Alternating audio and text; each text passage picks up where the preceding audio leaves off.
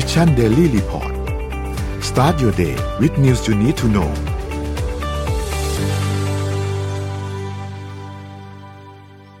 สวัสดีครับยินดีต้อนรับเข้าสู่ Mission Daily Report ประจำวันที่ยี่สิบห้ามกราคมสองพันห้าร้อยหกสิบห้านะครับวันนี้คุณอยู่พวกเราสามคนตอน เจ็ดโมงถึงแปดโมงเช้าสวัสดีพี่แจ็คสวัสดีพี่เอ็มครับสวัสดีค่ะพี่นนท์แล้วก็สวัสดีน้องเอ็มด้วยนะครับครับผมสวัสดีทุกท่านนะฮะเดี๋ยววันนี้เราค่อยๆอัปเดตเรื่องราวต่างๆกันนะครับว่ามีอะไรเกิดขึ้นบ้างในช่วงยี่สิบสี่ชั่วโมงที่ผ่านมานะครับเราจะพาทุกท่านไปอัปเดตกันนะครับเริ่มต้นกันที่อัปเดตตัวเลขเหมือนเคยครับล่าสุดครับตัวเลขการฉีดวัคซีนนะครับอันนี้ประจำวันที่ยี่สิบสามนะครับเราฉีดวัคซีนไปได้เนี่ยคือประมาณเกือบๆ หกแสนโดสนะครับก็ค่อนข้างโอเคเลยนะครับไปเน้นที่เข็มที่สามประมาณ สี่แสนกว่าโดสนะครับขอดูตัวเลขของสถานการณ์ผู้ป่วยครับตอนนี้อยู่ในโรงพยาบาลรวมๆแล้วเนี่ยประมาณ แปดหมื่นสองพันคนนะครับอยู่โรงพยาบาลปกติ สามหมื่นแปดพัน โรงพยาบาลสนาม สี่หมื่นสามพัน นะครับผู้ป่วยอาการหนักลดลงสิบสี่คนอยู่ที่ห้าร้อยห้าสิบและใส่เครื่องช่วยหายใจลดลงแปดคนอยู่ที่หนึ่งร้อยสิบสี่นะครับรักษาหายอยู่ที่ประมาณ แปดพันหนึ่งร้อย นะครับก็ค่อนข้างโอเคเลยนะครับสำหรับตัวเลขผู้ติดเชื้อที่เพิ่มขึ้นมาใหม่และตัวเลขผู้ที่รักษาหายนะครับเพราะว่ามันใกล้เคียงกันพอดีนะครับทำให้สถานการณ์ในโรงพยาบาลก็ไม่ได้หนักขึ้นไปมากกว่านี้นะครับแล้วตัวเลขผู้เสียชีวิตเองก็ไม่ได้โดดขึ้นไปเหมือนทุกๆวันนะครับก็ยังเป็นสัญญาณที่ดีอยู่ครับสำหรับตอนนี้นะครับไปดูตลาดดัชนีตลาดหลักทรัพย์กันบ้างครับบ้านเราปิดที่ หนึ่งพันหกร้อยสี่สิบจุดห้าสี่ ติดลบ ศูนย์จุดเจ็ดสี่เปอร์เซ็นต์ นะครับหุ้นต่างประเทศก็ติดลบทั้งกระดานเช่นเดียวกันนะครับดาวโจนส์ติดลบ หนึ่งจุดสามศูนย์เปอร์เซ็นต์ Nasdaq ติดลบ สองจุดเจ็ดสอง นะครับเอ็น วาย เอส อี ครับติดลบ หนึ่งจุดหกศูนย์ นะครับฟูซี่ติดลบ หนึ่งจุดหกสาม และหางเส็งติดลบ หนึ่งจุดสองสี่ นะครับราคาน้ำมันดิบก็ปรับตัวลงครับอยู่ที่ ดับเบิลยู ที ไอ ครับ แปดสิบสามจุดแปดสอง ติดลบ หนึ่งจุดห้าห้าเปอร์เซ็นต์ นะครับ Brent Crude Oil แปดสิบหกจุดเจ็ดหก ติดลบ หนึ่งจุดสองเก้าเปอร์เซ็นต์ นะครับมีราคาทองคำครับที่ปรับตัวขึ้นเล็กน้อยครับอยู่ที่ หนึ่งพันแปดร้อยสามสิบเก้าจุดสามหนึ่ง บวกขึ้นมา ศูนย์จุดสองหนึ่งเปอร์เซ็นต์ นะครับและคริปโตเคอเรนซีครับก็ยังคงเป็นฝันร้ายของชาวคริปโตนะครับร่วงอย่างต่อเนื่องนะครับ Bitcoin ครับลงไปแตะอยู่ที่ สามหมื่นสามพัน แล้วนะครับก็ร่วงลงไปอีกนะครับ Ethereum อยู่ที่ประมาณ สองพันหนึ่ง นะครับติดลบเกือบๆ สิบสามเปอร์เซ็นต์ เลยนะครับ Binance ครับอยู่ที่สามร้อยสามสิบแปดนะครับติดลบ สิบสองเปอร์เซ็นต์ นะครับ Solana ติดลบ ยี่สิบเปอร์เซ็นต์ ครับอยู่ที่ แปดสิบเอ็ดจุดห้าหนึ่ง นะครับ Cardano ศูนย์จุดเก้าหก นะครับติดลบมา สิบสี่จุดเจ็ดสี่เปอร์เซ็นต์ ก็หลุดเลขหนึ่งดอลลาร์ไปแล้วนะครับ Bitcoin Cash ครับหลุดสิบเช่นเดียวกันครับอยู่ที่ เก้าจุดเจ็ดหก นะครับติดลบมาประมาณ เจ็ดเปอร์เซ็นต์ ครับก็ลงทั้งกระดานพอพ่อใหญ่ Bitcoin ลงก็ลงหมดเลยตัวอื่นก็ก็ร่วงทั้งกระดานไปด้วยเช่นเดียวกันครับสำหรับซีเชื่อว่าตอนนี้นักลงทุนนะไม่ว่าจะเป็นในตลาดหุ้นสหรัฐตลาดหุ้นไทยเองนะครับน่าจะจับตามองกันไปกันที่เอ่อ Fed ใช่มั้ยเรื่องของการปรับขึ้นอัตราดอกเบี้ยนโยบายนะฮะถือว่าโหตอนนี้นักลงทุนฝากฝั่งของสหรัฐเนี่ยจับตาเรื่องนี้กันอย่างใกล้ชิดเลยนะฮะก็จะทำให้ในช่วงนี้เนี่ยเรื่องของเอ่อตลาดหลักทรัพย์ในสหรัฐเองเนี่ยน่าจะเคลื่อนไหวอยู่ในกรอบประมาณนี้นะฮะโอ้โหก็ต้องช่วงนี้นะฮะใครที่ลงทุนเนี่ยไม่ว่าจะเป็นกองทุนรวมหรือว่าลงทุนในหุ้นต่างประเทศนะฮะต้องปรับพอร์ตการลงทุนสักนิดนึงนะครับส่วนจะหนีไปคริปโตอะไรอย่างไรนี่ก็ต้องระมัดระวังกันด้วยนะฮะในช่วงนี้คริปโตเองก็ดิ่งต่อเนื่องนะครับแต่ก็เชื่อว่าหลักๆแล้วนะครับก็อาจจะต้องยึดอยู่ที่เป้าหมายการลงทุนของแต่ละท่านละกันเนาะอย่าเพิ่งเอ่อ panic sell หรือว่าอย่าเพิ่งอะไรกันแบบนี้ละกันนะก็ดูกันตามเป้าหมายว่าเราลงทุนระยะกลางระยะยาวระยะสั้นอะไรต่างๆนะฮะก็ขอให้ลองศึกษาดูด้วยช่วงนี้นะต้องอัปเดตข่าวสารกันประจำวันกันเลยนะฮะสำหรับเรื่องราวของข่าวสารทางเศรษฐกิจนะฮะส่วนเรื่องของโควิด สิบเก้า ก็ Test and Goจะกลับมาแล้วนะครับในวันที่หนึ่งกุมภาพันธ์นี้นะฮะก็เชื่อว่าสถานการณ์ต่างๆรัฐบาลก็น่าจะประเมินแล้วนะครับว่าไม่ได้มีความกังวลน่ากังวลมากตัวเลขผู้ติดเชื้ออาจจะสูงสักนิดนึงแต่ก็เชื่อว่าถ้าผ่านพ้นช่วงนี้ไปได้นะครับทุกสิ่งทุกอย่างน่าจะอ่าโอเคขึ้นนะฮะก็เรารอดูเรื่องของมาตรการอ่าการอัปเดตกันอีกทีนึงนะครับผมอ่าแล้วก็วันที่หนึ่งนี้ก็จะเป็นตรุษจีนด้วยอ่านะครับมีเทศกาลตรุษจีนมีการเดินทางไปพบปะกันนะครับของคนไทยเองก็เยอะเนาะคนไทยเชื้อสายจีนเองก็มีไม่น้อยเหมือนกันนะครับเพราะฉะนั้นก็ระมัดระวังครับเรื่องที่อื่นก็ได้ค่ะไม่ต้องซื้อเยาวราชเนาะใช่ใช่ใช่ช่วงใกล้ตรุษจีนก็ระมัดระวังนิดนึงฮะปีนี้อากงอาม่ากินไก่ไปก่อนก่อนเลยค่ะก่อนหมูเหรอซาแซมต้องเป็นหมูเนี้ยแพงหมูแพงฮะหมูแพงนะก็เอาละอย่างน้อยเราก็ได้ทำตามพิธีเนาะตามพิธีตามความเชื่อของแต่ละเชื้อชาติของทุกท่านของครับผมด้วยอะไรเงี้ยนะครับก็ระมัดระวังเพิ่มเข้าไปด้วยครับจะได้ปลอดภัยกันครับตามเทศกาลกันอย่างมีความสุขแล้วก็ปลอดภัยชีวิตด้วยนะครับ วันนี้เราเริ่มต้นกันที่ข่าวไหนดีครับเราไปเริ่มมีมีมีท่านไหนมีข่าวในในประเทศไทยไหมฮะเริ่มเพชรซาอุไหมฮะไม่มีประเทศไทยเดี๋ยวไปดูกันที่เรื่องของเพชรซาอุสักนิดนึงนะฮะจริงๆแล้วไม่ใช่เรื่องของเพชรซาอุหรอกนะครับคือจริงๆแล้วมันเป็นประเด็นที่เกิดขึ้นเอ่อก็คือว่าหลังจากที่เอ่อวันที่ยี่สิบสี่ใช่ไหมฮะก็คือเมื่อวานนี้เนี่ยทางด้านของพลเอกประยุทธ์จันทร์โอชานายกรัฐมนตรีแล้วก็รัฐมนตรีว่าการกระทรวงกลาโหมใช่ไหมฮะมีกำหนดการเดินทางไปเยือนประเทศซาอุดิอาระเบียนะครับเอ่อจริงๆวันนี้สิขอโทษนะฮะวันนี้วันที่ยี่สิบห้าถึงวันที่ยี่สิบหกนะฮะก็เชื่อว่าวันนี้น่าจะมีการเดินทางไปที่ซาอุดิอาระเบียนะครับถือว่าเป็นการเดินทางไปซาอุดิอาระเบียในรอบสามสิบปีของผู้นำไทยนะฮะซึ่งแน่นอนและหลายคนเนี่ยนะครับก็น่าจะทราบกันดีว่าไทยกับซาอุดิอาระเบียเนี่ยมีปัญหาทางด้านการทูตใช่ไหมคือนับย้อนไปเนี่ยตั้งแต่สามสิบปีที่แล้วนะฮะก็คือว่าในกรณีของเอ่อเพชรซาอุใช่ไหมครับแต่ว่าจริงๆแล้วต้องบอกก่อนว่าถ้าหากว่าเราลองมองย้อนกลับไปจริงๆแล้วเนี่ยนะครับสามสิบปีที่ผ่านมานะครับมันไม่ใช่แค่เรื่องของเพชรซาอุอย่างเดียวนะครับมันมีหลากหลายเหตุการณ์หลากหลายเรื่องที่เกิดขึ้นนะครับจนสุดท้ายเนี่ยก็นำมาซึ่งความสัมพันธ์ทางการทูตที่ต้องแตกหักลงนะครับระหว่างประเทศไทยกับประเทศซาอุดิอาระเบียนะครับทีนี้ผมอยากจะเล่าย้อนให้ฟังสักนิดหนึ่งว่าการเดินทางไปซาอุดิอาระเบียของพลเอกประยุทธ์จันทร์โอชาในครั้งนี้เนี่ยมันมีความน่าสนใจเหมือนกันนะครับเพราะว่าหลังจากที่เนี่ยหวานอมขมกลืนกันมาสักพักนึงนะฮะสามสิบปีนะฮะเนี่ยเอ่อหนึ่งชั่วอายุคนได้นะฮะก็คือประมาณหนึ่งในสามของอายุคนคนนึงเนี่ยนะฮะมันมีความน่าสนใจอย่างไรนะครับทีนี้ต้องย้อนกลับไปสักนิดนึงว่าจริงๆแล้วความสัมพันธ์ทางการทูตระหว่างไทยกับซาอุดิอาระเบียเนี่ยมันไม่ได้เกิดแตกหักลงเพราะกรณีของเพชรซาอุเพียงอย่างเดียวนะครับสิ่งที่เกิดขึ้นเลยก็คือว่าในตอนนั้นเนี่ยมันมีเหตุการณ์ทับซ้อนที่เกิดขึ้นอย่างแรกนะครับคือในเดือนมกราคมปีสองพันห้าร้อยสามสิบสองเนี่ยมีกรณีที่เจ้าหน้าที่ทูตซาอุดิอาระเบียถูกลอบสังหารกลางกรุงเทพมหานครนะครับซึ่งเรื่องนี้เกิดขึ้นก่อนที่จะเกิดเหตุการณ์เพชรซาอุนะอ่านะครับซึ่งเหตุการณ์นี้เนี่ยเอ่อพอเจ้าหน้าที่ทูตซาอุดิอาระเบียถูกลอบสังหารเนี่ยจริงๆแล้วสาเหตุที่เกิดขึ้นมันมาจากความขัดแย้งระหว่างซาอุดิอาระเบียกับอิหร่านในสมัยนั้นซึ่งมันคือมันเป็นความขัดแย้งระหว่างประเทศเพียงแต่ว่าเหตุการณ์เนี่ยมันดันมาเกิดขึ้นในประเทศไทยนะครับเอ่ออันนี้เป็นเหตุการณ์แรกก่อนนะครับในเดือนมกราคมปีสองพันห้าร้อยสามสิบสองนะครับในเดือนสิงหาคมปีสองพันห้าร้อยสามสิบสองนะครับปีเดียวกันเลยนะครับก็มีกรณีของคุณเกรียงไกรเตชะม่งนะครับซึ่งเป็นแรงงานชาวไทยนะครับที่เดินทางไปทำงานในราชวังพระราชวังของเจ้าชายไฟซาลบินฟาฮัดนะครับแล้วก็ปรากฏว่าได้มีการโจรกรรมเพชรทองอัญมณีนะครับแล้วก็สมบัติทรัพย์สินต่างๆนะครับของเจ้าชายไฟซาลเนี่ยเดินทางกลับมาที่เมืองไทยนะครับน้ำหนักเนี่ยชนนพี่เอ็มฮะน้ำหนักของทรัพย์สินนะฮะเก้าสิบกิโลกรัมเก้าสิบกิโลกรัมนี่ขโมยมาได้ด้วยเหรอคะใช่ฮะอันนี้คืออันนี้คือก็เลยเป็นเรื่องที่มันกลายเป็นประเด็นขึ้นมาเพราะว่าพอคุณเกรียงไกรเนี่ยเดินทางกลับมาที่ประเทศไทยทางการซาอุเองเขาก็งงว่าอ้าวเดินทางกลับมาเนี่ยผ่านศุลกากรมาได้อย่างไรนะครับเจ้าหน้าที่ตำรวจเองไม่มีการตรวจตาเอ้ยมันมีการเอ้ยขยิบตาอะไรกันหรือเปล่าปล่อยให้ผ่านเข้ามาได้อะไรแบบนี้นะครับอ่ะเป็นว่าอันนี้เป็นเหตุการณ์ที่สองที่เกิดขึ้นในปีเดียวกันนะครับหลังจากที่ได้มีการขโมยเครื่องเพชรโจรกรรมทรัพย์สินเงินทองต่างๆมานะครับของเจ้าชายไฟซาลเนี่ยบินกลับมาที่เมืองไทยนะครับของคุณเกรียงไกรเนี่ยแน่นอนว่าหนึ่งในทรัพย์สินที่ทางซาอุดิอาระเบียเนี่ยเขาค่อนข้างอยากจะได้คืนมากๆนะครับก็คือบลูไดมอนด์นะครับเพชรเก่าแก่หายากเป็นเป็นเพชรสีน้ำเงินนะครับห้าสิบกะรัตโอ้ห้าสิบกะรัตนี่ใหญ่มากนะแล้วก็แล้วก็เป็นเพชรที่ล้ำค่ามากๆนะครับสำหรับราชวงศ์ซาอุนะฮะก็ถือว่าเป็นเพชรเม็ดสำคัญนะครับของราชวงศ์ซาอุนะครับทีนี้เนี่ยสิ่งหนึ่งเลยนะครับที่อยากจะพูดเลยก็คือว่าจริงๆแล้วในกรณีนี้เนี่ยนะครับในปีสองพันห้าร้อยห้าสิบสามเนี่ยหลังจากที่มีการโจรกรรมเกิดขึ้นมีการจับได้นะครับทางด้านของทางการซาอุเองนะครับก็ได้มีการทวงถามมาทางทางการไทยนะครับอยากให้มีการตามหานะครับทวงคืนให้หน่อยนะครับสินทรัพย์ที่ถูกขโมยมานะครับก็สุดท้ายนะครับได้มีการจับนะครับคุณเกรียงไกรเตชะม่งได้นะครับคุณเกรียงไกรก็ให้ให้การรับสารภาพนะครับถูกศาลตัดสินจำคุกเนี่ยสามปีด้วยกันนะครับหลังจากนั้นเนี่ยทางการซาอุทางการไทยเนี่ยนะครับโดยพลตำรวจโท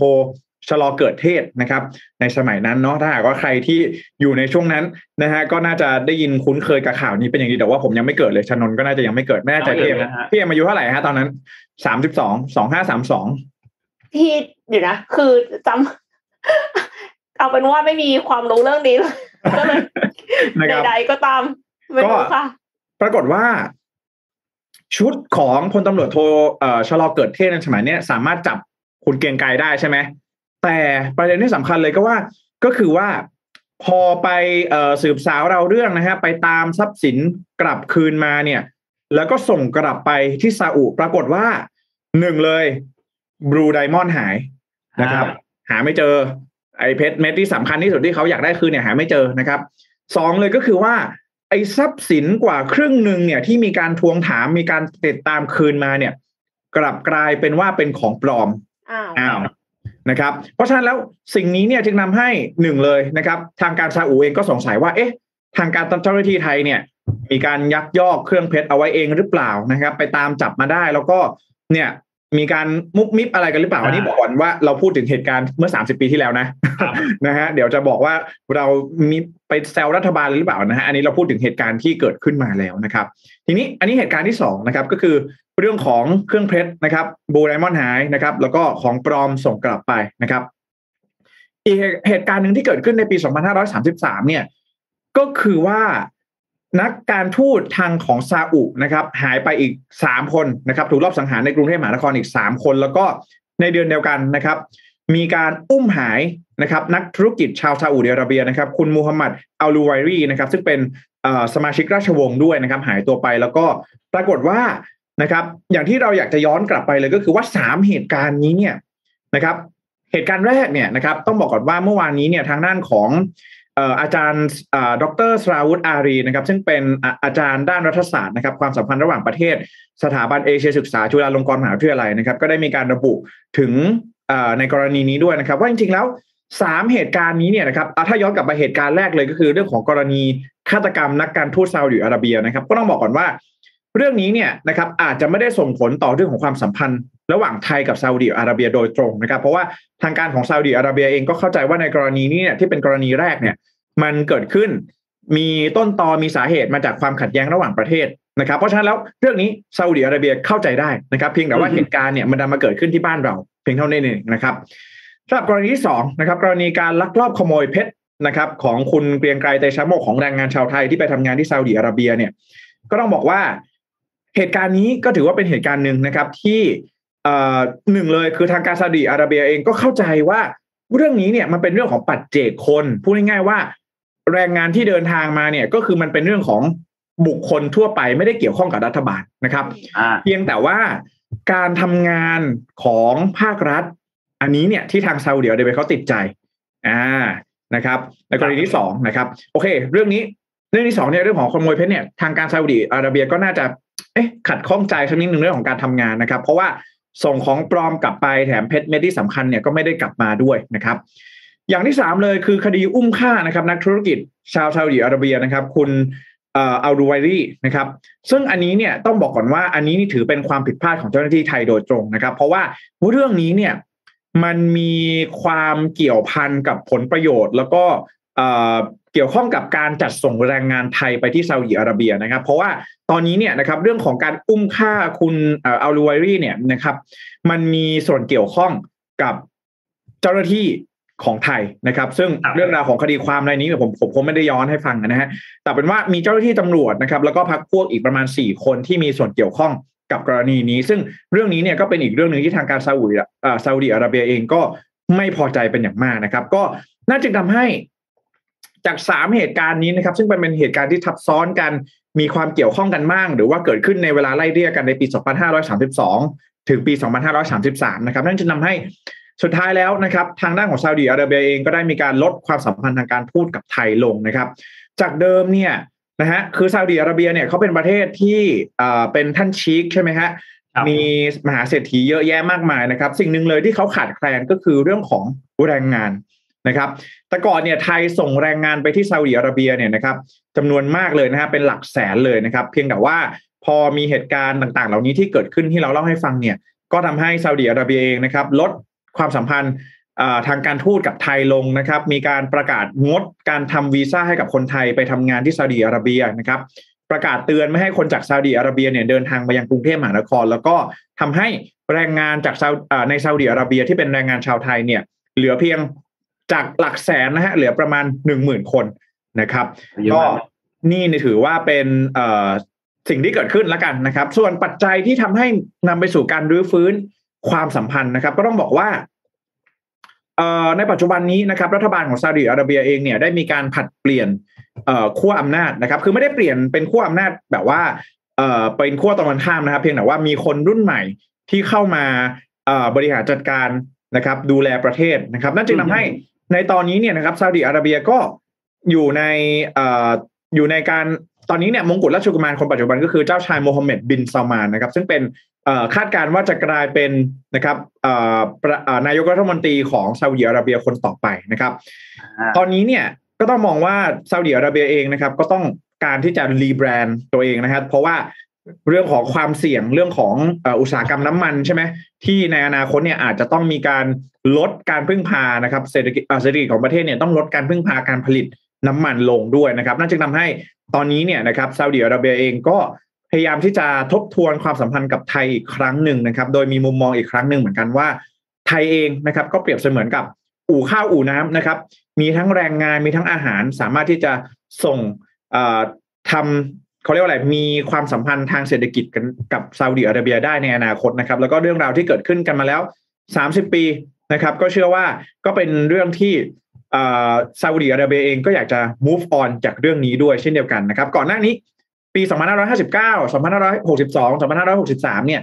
ก็มีความพยายามของทางซาอุดิอาระเบียแล้วก็ความพยายามจากทางฝั่งไทยด้วยเช่นเดียวกันนะครับที่จะรื้อฟื้นความสัมพันธ์ในครั้งนี้นะครับจริงๆเชื่อว่าถ้าเราตัดเรื่องดราม่าออกเนาะเรื่องของเพชรซาอุเรื่องของการฆาตกรรมต่างๆเนี่ยสามสิบปีที่ผ่านมานะครับนี่ก็ถือว่าเป็นอีกหนึ่งโอกาสที่โอกาสทางธุรกิจแล้วกันนะครับที่การลงทุนนะครับจากซาอุดิอาระเบียเข้ามาในเมืองไทยจากการลงทุนจากไทยไปซาอุดิอาระเบียก็น่าจะเปิดกว้างมากขึ้นในอนาคตนั่นเองนะครับวันนี้มาฝากกันย้อนย้อนความกันสักนิดหนึ่งนะครับผม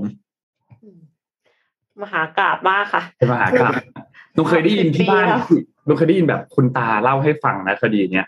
เคยแบบได้ยินพูดได้ยินพูดถึงอ่ะพูดถึงข่าวเนี้ยเพราะเราเกิดไม่ทันแน่นอนอยู่แล้วใช่ก็เออมันจะมีมันจะมีเรื่องของนี่อาถรรพ์บลูไดมอนด์ว่าใครที่ไปยุ่งเกี่ยวเนี่ยชีวิตจะแบบว่า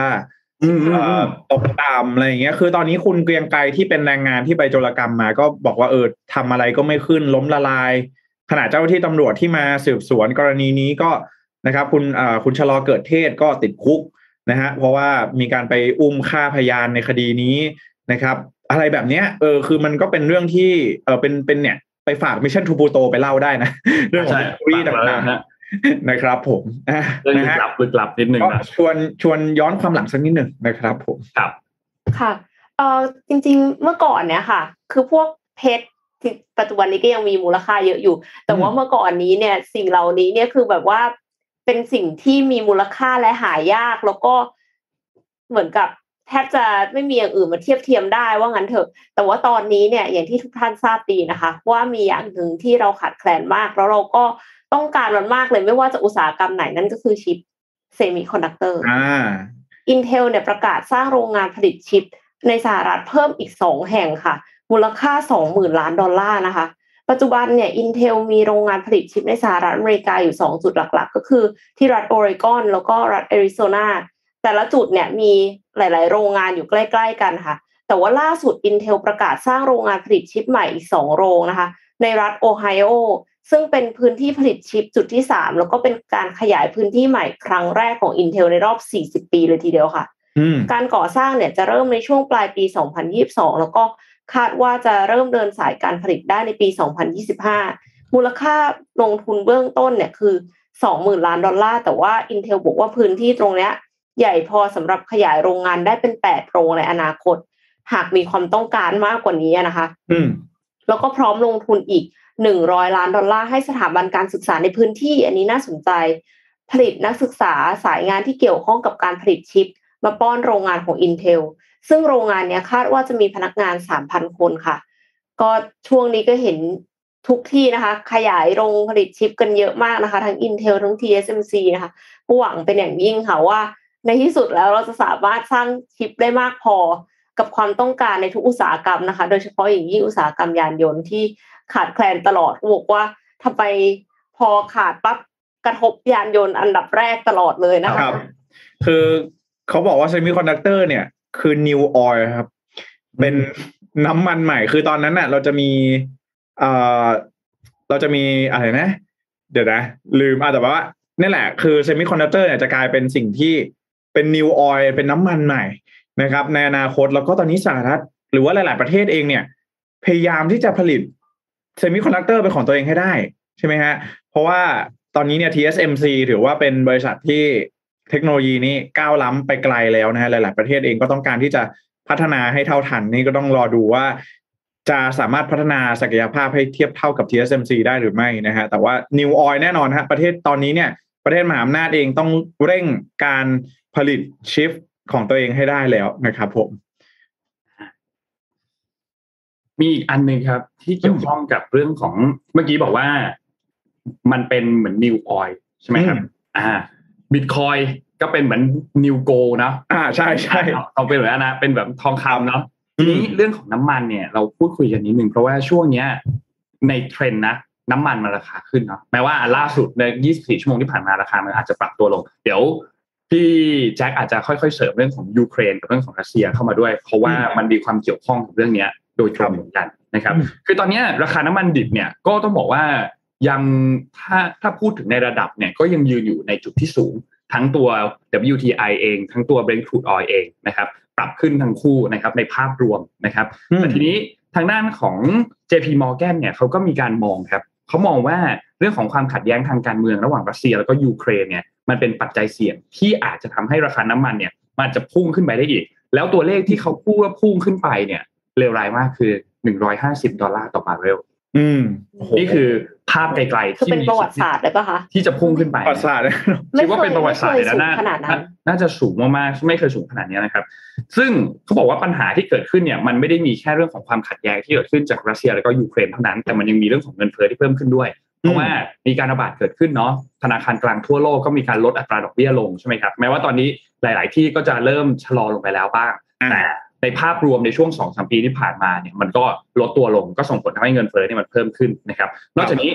มันก็มีการระบาดใหม่มาด้วยตอนนี้ที่อังกฤษมีสายพันธุ์ใหม่ขึ้นมาอีกแล้วนะครับเป็นโอไมครอนอีกอันนึงเดี๋ยวเราเล่าให้ฟังนะแต่ว่าก็มีกำลังจับตามองกันอยู่ว่าว่าจะอันตรายมากแค่ไหนเพราะที่อังกฤษตอนนี้รู้สึกว่าจะเจอต่อวันเนี่ยประมาณสี่ร้อยคนที่เป็นสายพันธุ์ใหม่นะครับซึ่งทีนี้พอความขัดแย้งที่เกิดขึ้นเนี่ยมีเรื่องของเงินเฟ้อแล้วแล้วนอกจากนั้นก็คือเรื่องของความขัดแย้งของรัสเซียเนี่ยมันส่งผลกระทบให้ซัพพลายของน้ำมันมันน้อยลงกำลังการผลิตน้ำมันมันน้อยลงซึ่งกำลังการผลิตน้ำมันที่น้อยลงเนี่ยมันอาจจะไม่ได้น้อยลงถ้าเราคิดเป็นตัวเลขอาจจะน้อยลงแค่ประมาณสักสองล้านบาร์เรลต่อวันเท่านั้นแต่สองล้านบาร์เรลต่อวันเนี่ยมันเท่ากับ สองเปอร์เซ็นต์ ของทั้งโลกที่เป็นผลิตต่อวันทั้งโลกเราอ่ะผลิตกลมๆเลยเนี่ยก็คือประมาณวันละหนึ่งร้อยล้านบาร์เรลต่อวันนะครับซึ่งหายไปสองเนี่ยก็หายไป สองเปอร์เซ็นต์ สองเปอร์เซ็นต์ นี่เป็นจำนวนเงินไม่น้อยนะครับ สองพัน บาร์เรลต่อวันก็คูณไปตอนนี้ราคาน้ำมันอยู่ที่ประมาณแปดสิบกว่าๆเนี่ยก็คูณไปเป็นจำนวนเงินไม่น้อยนะครับมันก็จะส่งผลให้ราคาน้ำมันที่ยังคงมีความต้องการเท่าเดิมแต่ซัพพลายมันน้อยลงราคามันก็ดีดตัวสูงขึ้นไปอีกนะครับอาจจะพุ่งขึ้นไปเท่าตัวอยู่ที่หนึ่งร้อยห้าสิบดอลลาร์ต่อบาร์เรลเนี่ยนะครับมันก็จะเกิดสิ่งที่เขาเรียกว่าซัพพลายช็อคครับเพราะว่าราคามันโดดขึ้นไปมากแต่ว่าซัพพลายมันไม่ได้โดดขึ้นไปตามนะครับเราก็ต้องเห็นปริมาณการผลิตต่างๆที่มันลดลงต่างๆเนี่ยนะครับซึ่งถ้าหากเกิดขึ้นจริงๆเนี่ยไอตัว supply shock ที่มันเกิดขึ้นเนี่ยนะครับเขามีการคาดการณ์ เจ พี Morgan บอกว่าจะส่งผลกระทบต่อ จี ดี พี โลกเนี่ยประมาณ หนึ่งจุดหกเปอร์เซ็นต์ เวลาเราพูดถึงตัวเลข จี ดี พี เนี่ยหนึ่ง หนึ่งแค่ ศูนย์จุดห้าเปอร์เซ็นต์ ก็เยอะมากแล้วค่ะ หนึ่งจุดหกเปอร์เซ็นต์ เนี่ยมันเลยทำให้เยอะมากๆครับและที่สำคัญคืออัตราเงินเฟ้อเองมันก็พุ่งสูงขึ้นมากในช่วงเวลาตอนนี้ด้วยนะครับนั่นแหละครับทำให้ตอนนี้เรื่องของ oil shock เรื่องของ supply shock ที่เกิดขึ้นเนี่ยเป็นสิ่งที่ทุกคนต้องจับตามองมากควบคู่ไปกับสถานการณ์ของยูเครนแล้วก็รัสเซียเราอัปเดตเรื่องนี้กันนิดนึงดีไหมครับพี่แจ็คได้ฮะก็ล่าสุดเนี่ยนะครับทางด้านของสถานทูตสหรัฐนะครับได้มีการออกมาเปิดเผยกับทางด้านผ่าน Twitter ของตัวเองนะแต่ว่าอันนี้ดูรายงานมาจาก The Guardian แล้วก็ ซี เอ็น เอ็น นะครับว่าตอนนี้เนี่ยได้มีการประกาศให้เจ้าหน้าที่ที่ไม่ได้มีความจำเป็นนะครับที่จะต้องอยู่เพื่อปฏิบัติงานในยูเครนเนี่ยกลับสหรัฐแล้วนะครับหลังจากที่ความตึงเครียดทางการเมืองระหว่างรัสเซียแล้วก็ยูเครนเนี่ยเพิ่มสูงขึ้นนะครับการการเรียกนะครับการเรียกเจ้าหน้าที่กลับในครั้งนี้เนี่ยนะครับ ก็เขาเรียกว่าเป็น staff evacuation เลยนะคือการเรียกกลับจาก war fears นะครับก็คือการกลับจากความกังวลด้านสงครามนะครับการเอ่อการเดินทางกลับของเจ้าหน้าที่ที่ไม่ได้จำเป็นต่อการปฏิบัติงานในสถานทูตสหรัฐที่ยูเครนในครั้งนี้เนี่ยจะเริ่มต้นขึ้นในเอ่ออย่างเร็วที่สุดนะครับสัปดาห์หน้านะครับเพราะฉะนั้นแล้วเอ่อตอนนี้นะครับทางการยูเครนเองเนี่ยนะครับก็ต้องการที่จะให้สหรัฐเองเนี่ยเข้ามาช่วยดูในเรื่องของการป้องกันชายแดนของเอ่อยูเครนด้วยนะครับเอ่อซึ่งตอนนี้นะครับสหรัฐเองก็ได้มีการส่งความช่วยเหลือนะครับเป็นพวกอาวุธยุทโธปกรณ์นะครับแล้วก็เอ่อซัพพลายที่สำคัญต่างๆให้กับทหารแนวหน้าของยูเครนนะครับก็สหรัฐเองนะครับตอนนี้เนี่ยก็จะเห็นได้นะครับว่าสหรัฐเองก็มีความจริงจังนะครับในการที่จะเข้าไปสนับสนุนยูเครนหากเกิดกรณีของการบุกเข้ามาของรัสเซียนะครับทางด้านของคุณวลาดิเมียร์เซเลนสกี้นะครับประธานาธิบดียูเครนนะครับก็เปิดเผยว่าการสนับสนุนทางด้านอาวุธสงครามนะครับแล้วก็ความช่วยเหลือที่เอ่ออย่างไรก็ตามนะครับความช่วยเหลือที่ไม่จำเป็นจากทางสหรัฐเนี่ยอาจจะทำให้สถานการณ์แย่ลงได้นะครับเพราะฉะนั้นตอนนี้จะรับความช่วยเหลือจากสหรัฐเต็มๆนะครับก็กังวลว่าเอ๊ะยูเครนก็จะรีบบุกเอ่อรัสเซียจะรีบบุกเข้ามาก่อนหรือเปล่านะครับก็หมายว่าตอนนี้แผนการความช่วยเหลือของสหรัฐเนี่ยก็อาจจะต้องค่อยๆเป็นค่อยๆไปสักนิดหนึ่งนะครับเอ่อตอนนี้นะครับสถานทูตสหรัฐนะครับในยูเครนนะครับได้มีการเปิดเผยว่ารัสเซียได้มีการเพิ่มกำลังทหารนะครับขณะนี้เนี่ยทหารที่ประจำการอยู่บริเวณชายแดนยูเครนเนี่ยจะอยู่ที่ประมาณ หนึ่งแสนสองหมื่นเจ็ดพัน นายนะครับแล้วก็ทำให้สหรัฐเองเนี่ยตอนนี้มีความจำเป็นจะต้องประกาศการอพยพดังกล่าวนะครับซึ่งเป็นไปตามหลักความมั่นคงและก็ความปลอดภัยของสหรัฐนะครับไม่เพียงแต่เจ้าหน้าที่ที่ได้รับคำสั่งดังกล่าวเท่านั้นนะครับก็ได้มีการเพิ่มคำสั่งการระงับการเดินทางเข้าออกของประชาชนสหรัฐในยูเครนและก็รัสเซียนะครับรวมถึงแจ้งเตือนประชาชนให้รับฟังข่าวสารที่เกี่ยวข้องกับการเคลื่อนทัพของกองทัพรัสเซียอย่างใกล้ชิดอีกด้วยนะครับแม้ว่าขณะนี้ทางสหรัฐเองหรือแม้แต่กระทั่งทางยูเครนเองก็ยังไม่ได้ทราบนะครับถึงแผนการที่ชัดเจนของกองทัพรัสเซียนะครับว่ามีจุดประสงค์ที่แท้จริงเนี่ยคืออะไรนะครับแต่ว่าในปัจจุบันนี้ผู้เชี่ยวชาญและก็นักวิเคราะห์จำนวนมากยืนยันว่ารัสเซียเนี่ยเตรียมที่จะบุกยึดยูเครนเอ่อยึดยึดเมืองเคียฟนะครับซึ่งถือว่าเป็นศูนย์กลางทางการปกครองของยูเครนนั่นเองนะครับคือตอนนี้เนี่ยเอ่อพูดกันตรงๆนะรัสเซียยูเครนเนี่ยตึงเครียดมากๆใช่ก็มันคือคือคือชายแดนเนี่ยชายแดนด้านตะวันออกเนี่ยอ่ะเดี๋ยวเดี๋ยวเดี๋ยวอาจจะส่งภาพให้ทางทีมงานสักแป๊บนึงนะฮะ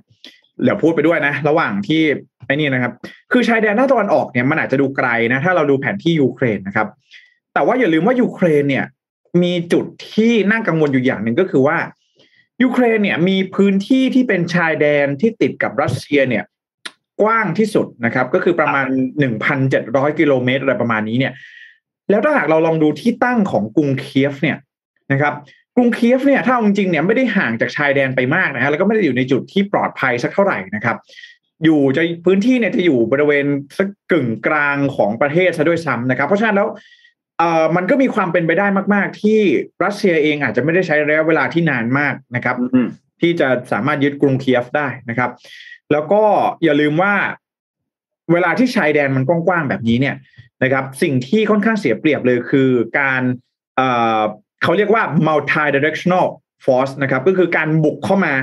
จากหลากหลายทิศทางในเวลาเดียวกันซึ่งตรงนี้เนี่ยก็จะทำให้การป้องกันเนี่ยทำได้ยากด้วยเช่นเดียวกันนะครับเอ่อเนี่ยแหละฮะต้องบอกว่าน่าน่ากังวลจริงๆนะครับเพราะว่าความเสี่ยงเลยก็คือว่าแป๊บเดียวฮะเชื่อว่ากองทัพรัสเซียเนี่ยแป๊บเดียวแล้วก็ตอนนี้เนี่ยสหรัฐเองอย่างที่บอกไปว่าสหรัฐเองก็ไม่ได้ยังอาจจะไม่สามารถเข้ามามายืนเป็นตัวตายตัวแทนได้จริงๆขนาดนั้นนะครับเพราะว่ายูเครนเองก็ไม่ได้เป็นสมาชิก NATO ไม่ได้เป็นสมาชิกสหภาพยุโรปในปัจจุบันนี้นะฮะถามว่าสหรัฐเองจะส่งกองทัพเข้ามาไหมก็ก็ยังไม่รู้ว่าจะส่งเข้ามาจริงๆหรือเปล่าถ้าส่งเข้ามาจริงๆมันก็จะกลายเป็นสงครามระหว่างสหรัฐกับรัสเซียอีกหรือเปล่าแต่ถ้าไม่ส่งยูเครนก็อาจจะถูกยึดได้อย่างง่ายดายอะไรแบบนี้มันก็เลยกลายเป็นว่าเอ๊ะแล้วใครจะเปิดก่อนอะไรแบบนี้นะฮะก็เหมือนอย่างเชิงรอกันอยู่ใช่ครับอืมคือเขาเพิ่งประชุมกันไปเมื่อวันที่ยี่สิบเอ็ดมกราคมนี้เองที่ผ่านมาคือทางด้านของแอนโทนีบลิงเคนก็คือรัฐมนตรีกระทรวงการต่างประเทศของสหรัฐกับเซอร์เกย์ลาฟรอฟก็คือคุณรัฐมนตรีต่างประเทศของรัสเซียเนี่ยประชุมกันที่สวิตเซอร์แลนด์นะครับที่นครเจนีวานะครับในโรงแรมแห่งหนึ่งก็ ก็คือจริงๆแล้วอ่ะทั้งคู่เองอ่ะเขาก็พูดถึงนะเขาก็บอกว่าเขาไม่คาดหวังหรอกว่าการประชุมครั้งนี้มันจะแก้ไขปัญหาแก้ความขัดแย้งได้เลยที่วันนี้ซึ่งก็ซึ่งก็จริงก็ไม่ได้แก้ได้จริงๆแต่การที่เขาไปประชุมพูดคุยกันนะเขาพูดคุยกันเพื่อหาช่องทางว่าเฮ้ยในทางการทูตแล้วเนี่ยยังคงสามารถที่จะใช้วิธีนี้แก้ไขปัญหาได้จริงๆหรือเปล่านะครับเพื่อพูดคุยกันก่อนเพราะว่าอย่างที่พี่แจ็คบอกครับว่าสถานการณ์ในที่บริเวณชายแดนเนี่ยมันมันมันจะใช้คำว่าผิดปกติได้เลยก็คือทหารของรัสเซียเนี่ยเยอะมากที่ประจำการอยู่ตรงนั้นกว่าแสนนายนะครับที่ประจำการอยู่ตรงนั้นนะครับแล้วก็จากข้อมูลเองเนี่ยเขาก็มีการคาดการณ์จากหน่วยข่าวกรองของสหรัฐว่าน่าจะเริ่มโจมตีทหารในยูเครนได้อย่างเร็วที่สุดเนี่ยคือปีสองพันยี่สิบสองสำหรับทหารรัสเซียนะสามารถโจมตีเร็วที่สุดแล้วนอกจากนี้เองก็มียุทโธปกรณ์มากมายปืนใหญ่ต่างๆรถถังยานรบทหารราบนะครับแล้วก็มีการเคลื่อนที่ต่างๆที่เยอะมากนะครับสำหรับพื้นที่บริเวณตรงนั้นนะครับส่วนฝั่งของรัสเซียไอ้ฝั่งของเอ่อทหารยูเครนเองเนี่ยก็ไม่ถ้าเทียบกันอ่ะเทียบกันไม่ได้อยู่แล้วเนาะกับรัสเซียถูกต้องถ้าต้องการความช่วยเหลือจากฝั่งของสหรัฐแน่นอนถ้าหากว่ามีเหตุการณ์อะไรเกิดขึ้นมาจริงๆนะครับแล้วก็พื้นที่อย่างที่บอกว่ามันมีความห่างมันมีความการติดกันเยอะมากเลยสำหรับชายแดน หนึ่งพันเจ็ดร้อย กิโลเมตรนี่ไม่โอ้โหเยอะมากนะครับใช่ครับเยอะมากๆเลยนะครับเพราะฉะนั้นก็สำคัญมากครับ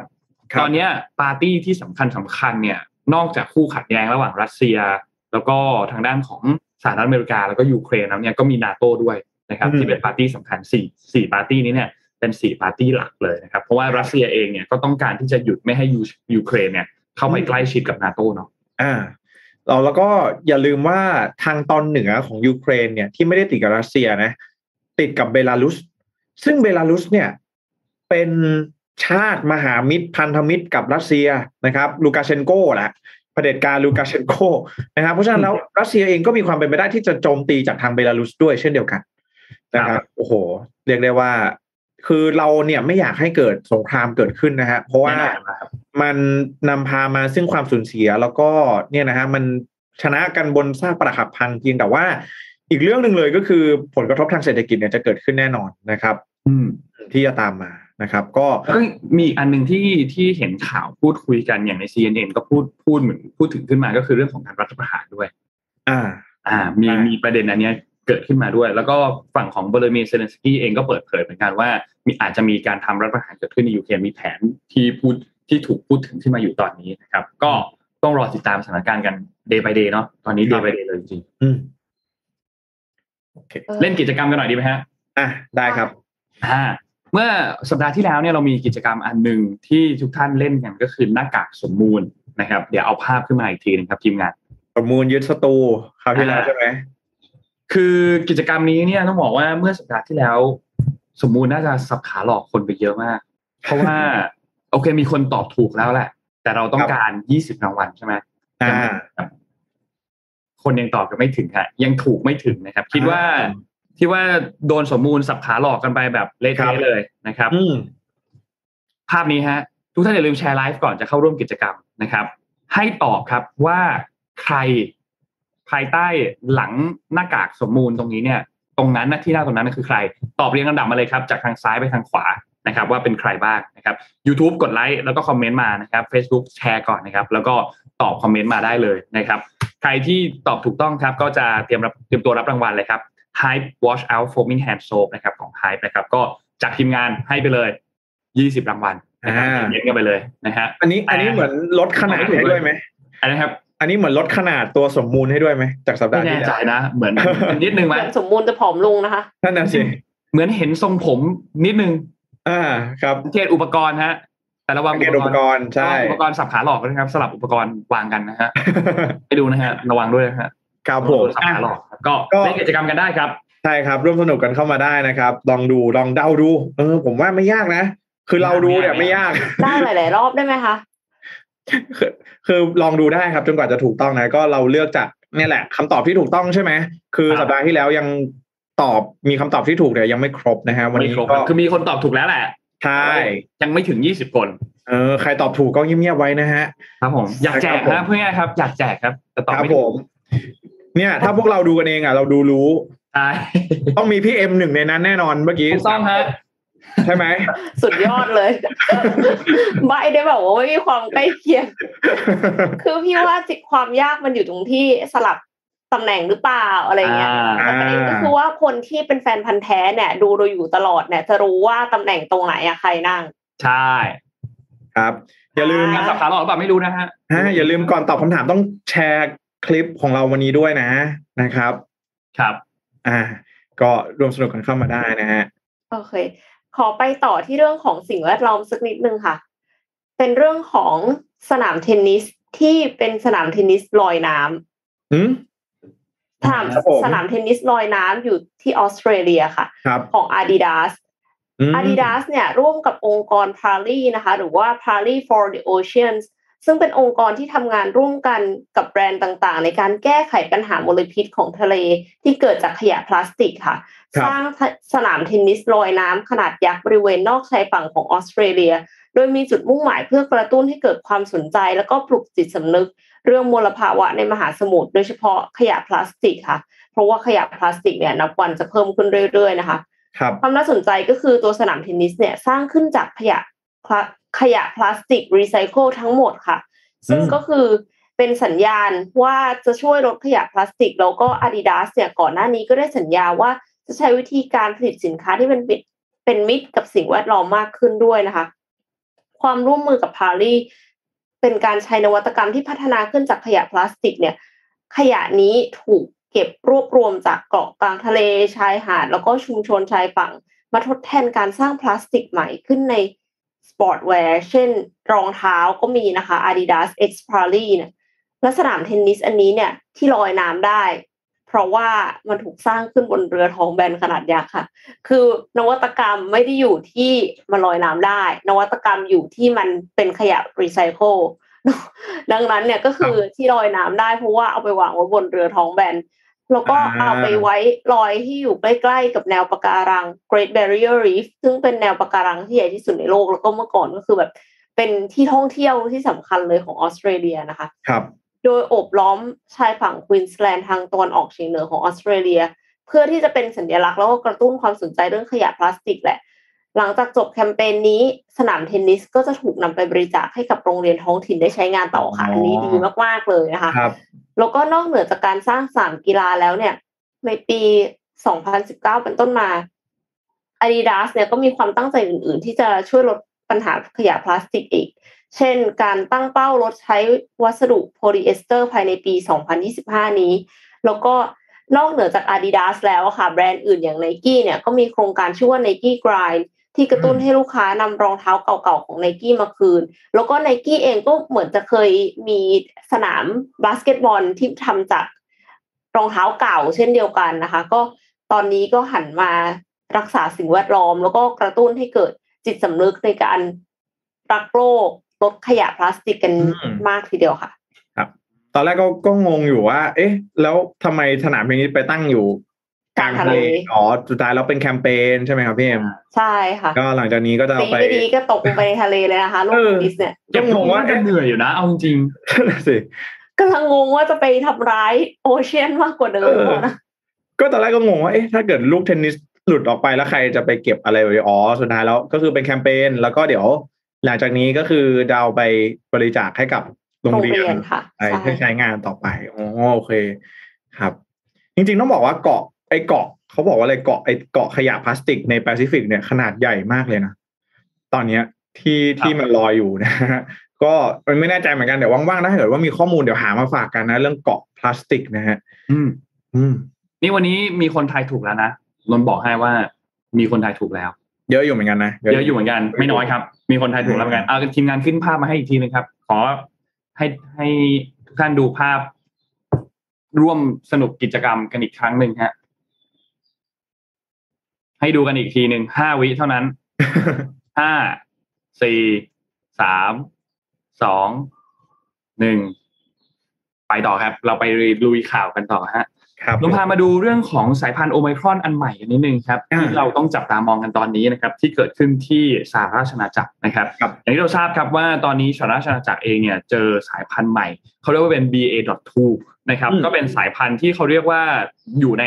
วี ยู ไอ วี ยู ไอ เนี่ยคือ Variance Under Investigation ก็คือเป็นสายพันธุ์ที่กำลังสอบสวนอยู่ว่ามันมีที่มายังไงมันมีลักษณะของตัวเชื้อยังไงบ้างสายพันธุ์นี้มีอาการหนักหรือยังไงบ้างก็ต้องสำรวจกันอยู่นะครับเขาพบกันเนี่ยในช่วงสัปดาห์ที่ผ่านมานะครับพบผู้ป่วยสายพันธุ์นี้เพิ่มขึ้นทั้งในประเทศแล้วก็ต่างประเทศในพื้นที่ใกล้ๆตรงนั้นนะครับแต่ว่าอย่างที่บอกครับว่ายังสำรวจอยู่แล้วก็ยังไม่รู้ว่ามีคุณสมบัติอย่างไรบ้างนะครับซึ่งภาพรวมของที่สหราชอาณาจักรเนี่ยยังคงเป็นสายพันธุ์ บี เอ หนึ่ง อยู่ก็คือสายพันธุ์โอไมครอนที่เราพูดถึงกันทั่วไปนี่แหละนะครับทีนี้สายพันธุ์โอไมครอนที่กำลังระบาดอยู่ตอนนี้เนี่ยเขาถูกจัดให้เป็นสายพันธุ์ที่เป็น วี ยู ไอ เนี่ยในเดือนพฤศจิกายนปีที่แล้วนะครับแล้วก็อันนี้ล่าสุดก็เพิ่งถูกจัดให้เป็นวันที่ยี่สิบเอ็ดมกราคมสำหรับตัวสายพันธุ์ใหม่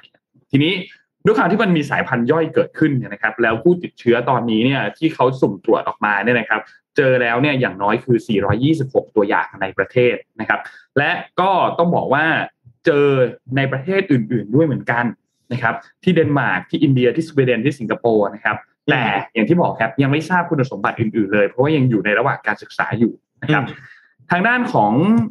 หน่วยงานหลักของที่สหราชอาณาจักรเนี่ยเขาก็บอกบอกว่าไวรัสเนี่ยอย่างที่ทุกคนทราบว่ามันมีวิวัฒนาการและมีการกลายพันธุ์ทางธรรมชาติอยู่แล้วเพราะฉะนั้นมันเป็นสิ่งที่คาดการได้ว่ามันจะเกิดการกลายพันธุ์เกิดสายพันธุ์ใหม่ขึ้นตลอดเวลาถ้าหากว่ายังมีการระบาดระดับโลกยังคงระบาดกันอยู่นะครั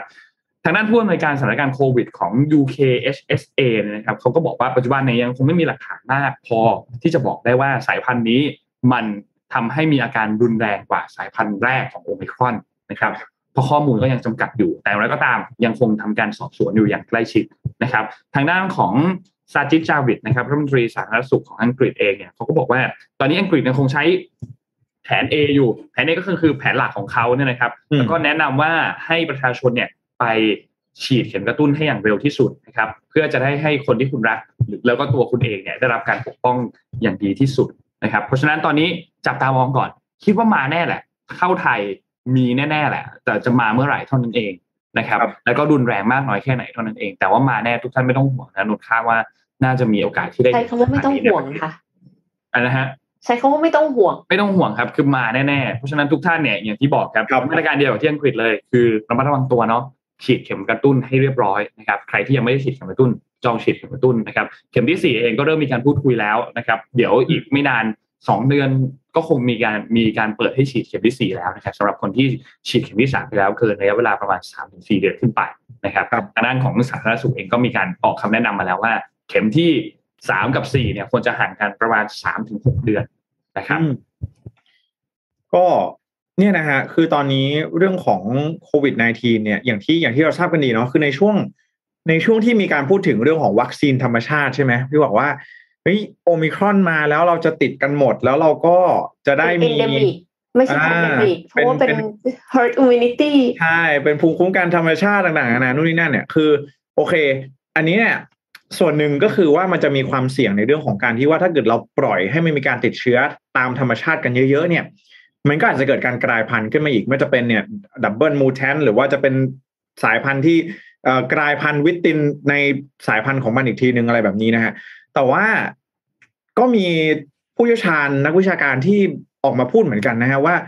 ต่ว่าตามหลักของการระบาดวิทยาแล้วเนี่ยการกลายพันธุ์ต่างๆเหล่านี้ส่วนใหญ่แล้วมักจะไม่ได้ทำให้ตัวโรครุนแรงมากขึ้นถึงแม้อาจจะแพร่กระจายได้รวดเร็วหลบภูมิคุ้มกันได้แต่ว่าความรุนแรงอาจจะไม่รุนแรงขึ้นซึ่งเอาจริงผมคิดว่าไม่จะเป็นทั้งสองฝั่งอ่ะฝั่งไหนเราก็ไม่รู้อยู่ดีว่าสุดท้ายแล้วอะไรมันจะเกิดขึ้นนะครับเพราะฉะนั้นตอนนี้สิ่งที่น่าจะเป็นสิ่งที่สำคัญเลยก็คือเรื่องของการระมัดระวังตัวเองให้ได้นะครับดูแลตัวเองให้ได้ไม่ว่าจะเป็นเรื่องของการฉีดวัคซีนนะฮะลดความเสี่ยงต่างๆอันนี้ก็น่าจะเป็นเรื่องที่เรายังจะคงต้องปฏิบัติตนกันต่อไปนะฮะความสัมพันธ์ของเรากับ เอ ที เค ในปีนี้ก็จะลึกซึ้งกันมากยิ่งขึ้นนะครับมากกว่าหน้ากากมากกว่าอะไรกันนะฮะในช่วงนี้ก็นั่นแหละฮะรอดูนะครับว่าอย่างที่บอกสายพันธุ์ใหม่จะเข้ามาอะไรเป็นไงเนี่ยยังไงเราต้องปฏิบัติตน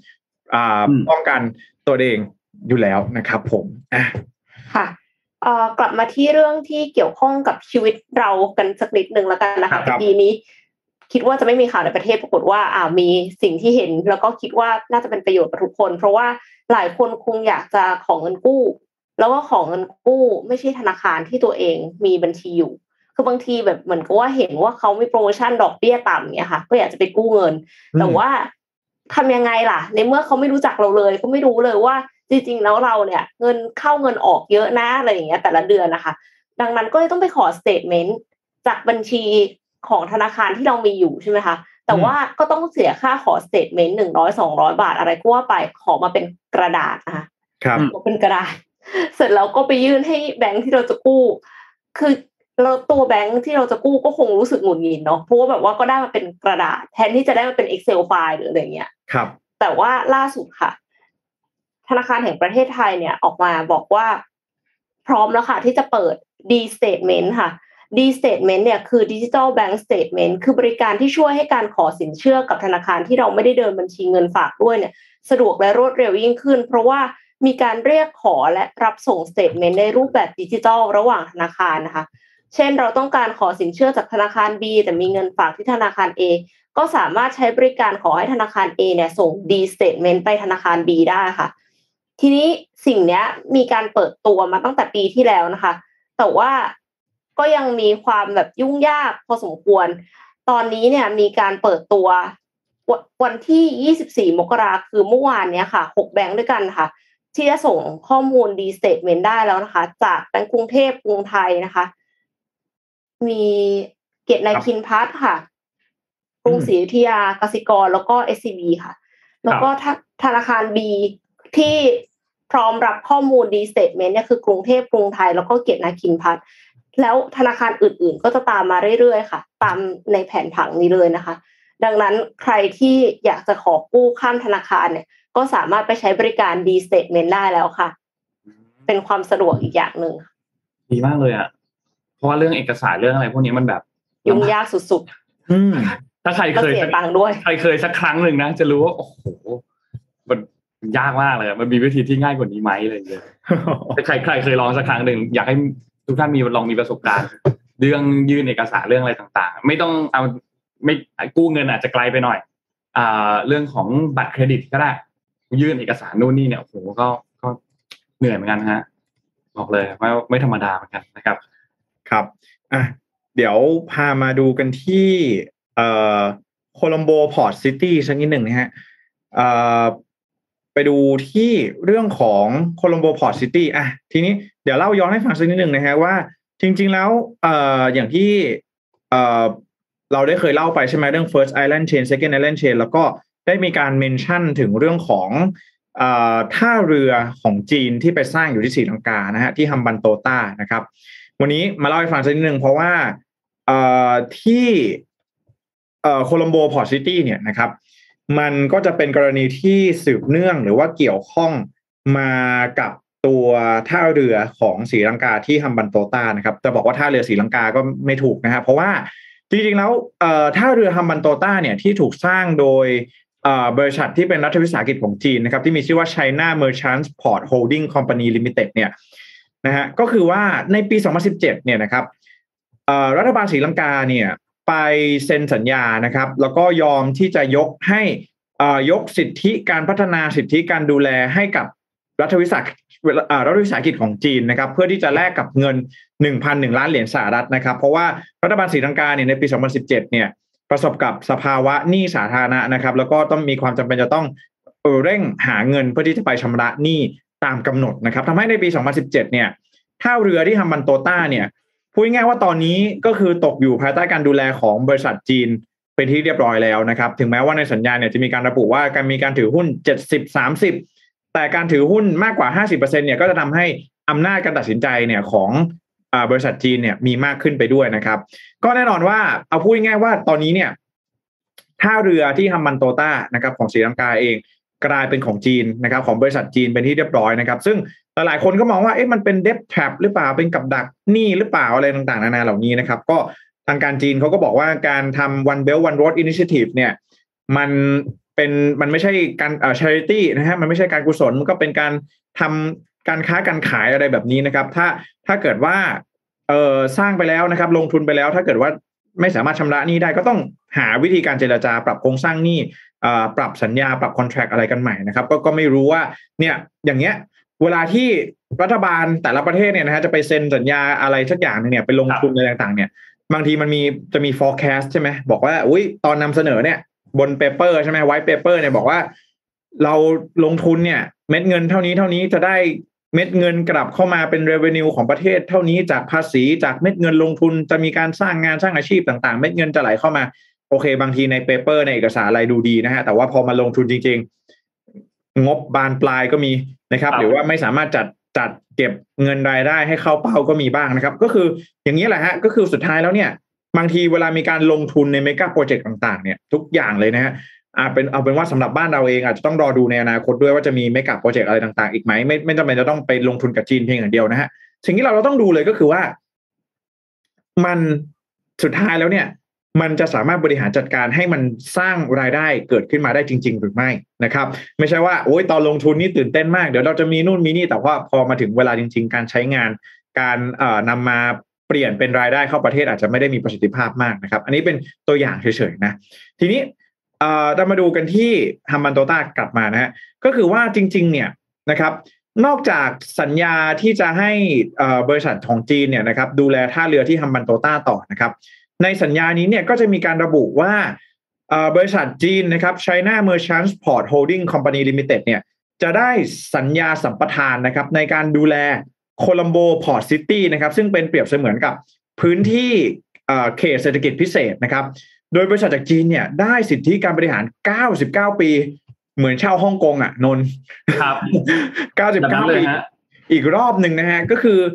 อันนี้เนี่ยเป็นส่วนหนึ่งในสัญญานะครับในการปรับโครงสร้างหนี้ของรัฐบาลศรีลังกากับทางด้านของทางการจีนนะครับทีนี้เนี่ยมันก็เลยมีความกังวลนะครับว่าคือตอนแรกเนี่ยโคลัมโบพอร์ตซิตี้เนี่ยเขามีการวางแผนไว้ว่าจะกลายเป็นศูนย์กลางทางการเงินนะครับจะมีสถาบันทางการเงินธนาคารต่างๆบริษัทต่างๆเนี่ยเข้ามาลงทุนนะครับแล้วก็รัฐเนี่ยนะครับหรือว่ารัฐบาลศรีลังกาเนี่ยก็จะได้ได้รายได้นะครับในรูปแบบของการจัดเก็บภาษีรูปแบบของการลงทุนนะครับเม็ดเงินที่ไหลมาจากบริษัทข้ามชาติเหล่านี้นะครับแผนการของโคลัมโบพอร์ตซิตี้เนี่ยมีขึ้นได้ถูกเปิดเผยเมื่อปีสองพันสิบสี่นะครับอย่างไรก็ตามเนี่ยความกังวลก็คือว่าตอนนี้เนี่ยอย่างแรกก็คือว่าเนื่องจากว่าตอนนี้รัฐบาลของศรีลังกาเองเนี่ยกำลังประสบกับสภาวะหนี้สาธารณะอย่างหนักนะครับจึงทำให้มีความเป็นไปได้ที่ว่าข้อตกลงในเรื่องของการดูแลบริหารจัดการโคลัมโบพอร์ตซิตี้เนี่ยอาจจะต้องมีการปรับกันอีกรอบหนึ่งนะครับหลังจากที่ปรับมาแล้วในเรื่องของท่าเรือนะครับเพราะฉะนั้นแล้วมันก็เลยมีความมีความกังวลว่าเอ๊ะแล้วไอ้รายได้ที่จะเข้าประเทศมายังศรีลังกาเนี่ยจากตอนแรกที่มองไว้ว่าน่าจะเป็นช่องทางทางด้านภาษีทางด้านการลงทุนเนี่ยสุดท้ายแล้วมันอาจจะกลายเป็น tax haven ก็ได้นะครับหรือจะกลายเป็นแหล่งฟอกเงินก็ได้ไอแลนด์อะไรเงี้ยหรออะไรแบบนั้นนะฮะเพราะว่าสุดท้ายแล้วเนี่ยนะครับในอนาคตเนี่ยก็มีการคาดการณ์ว่ารัฐบาลศรีลังกาเองอาจจะสูญเสียการควบคุมพื้นที่นี้ให้กับทางด้านของบริษัทของจีนหรือไม่นะครับอันนี้บอกว่าเป็นแนวโน้มนะเป็นสิ่งที่อาจจะเกิดขึ้นได้นะครับจึงมีความกังวลว่าสุดท้ายแล้วไอ้ภาษีที่คิดว่าจะได้เนี่ยก็อาจจะไม่ได้แบบเต็มเม็ดเต็มหน่วยนะครับโดยมีการคาดการณ์ว่ารัฐบาลเนี่ยอาจจะสูญเสียรายได้เทียบเท่ากับภาษีที่ควรจะเก็บได้ในระยะเวลาสี่สิบปีด้วยกันซึ่งถือว่าเป็นเม็ดเงินที่มหาศาลมากๆนะครับ อ, อันนี้ก็เป็นส่วนหนึ่งนะครับแล้วก็อีกส่วนหนึ่งเลยก็ครับก็คือว่าเรื่องของโครงการ Belt and Road Initiative เนี่ยก็ถือว่าเป็นส่วนหนึ่งที่จะทำให้จีนเนี่ยเข้ามามีอิทธิพลด้านเศรษฐกิจในภูมิภาคมหาสมุทรอินเดียนะครับก็จะกดดันทางด้านของอินเดียด้วยนะฮะอินเดียเนี่ยเป็นเอ่อเป็นคู่อดีตกันกับจีนนะฮะก็จะทำให้การที่จีนมี presence นะครับมีการเอ่อ footprint ตรงนี้ที่โคลัมเบียเอ่อที่โคลัมโบหรือว่าที่ศรีลังกาเนี่ยก็ทำให้จีเอ่ออินเดียเองก็อาจจะอึดอัดขึ้นมาได้นะครับแต่ว่าสิ่งหนึ่งที่มันน่ากังวลเลยก็คือตอนแรกเนี่ยนะครับท่าเรือที่ฮัมบันโตต้าเนี่ยนะครับมีการตกลงกับทางการจีนเอาไว้ว่า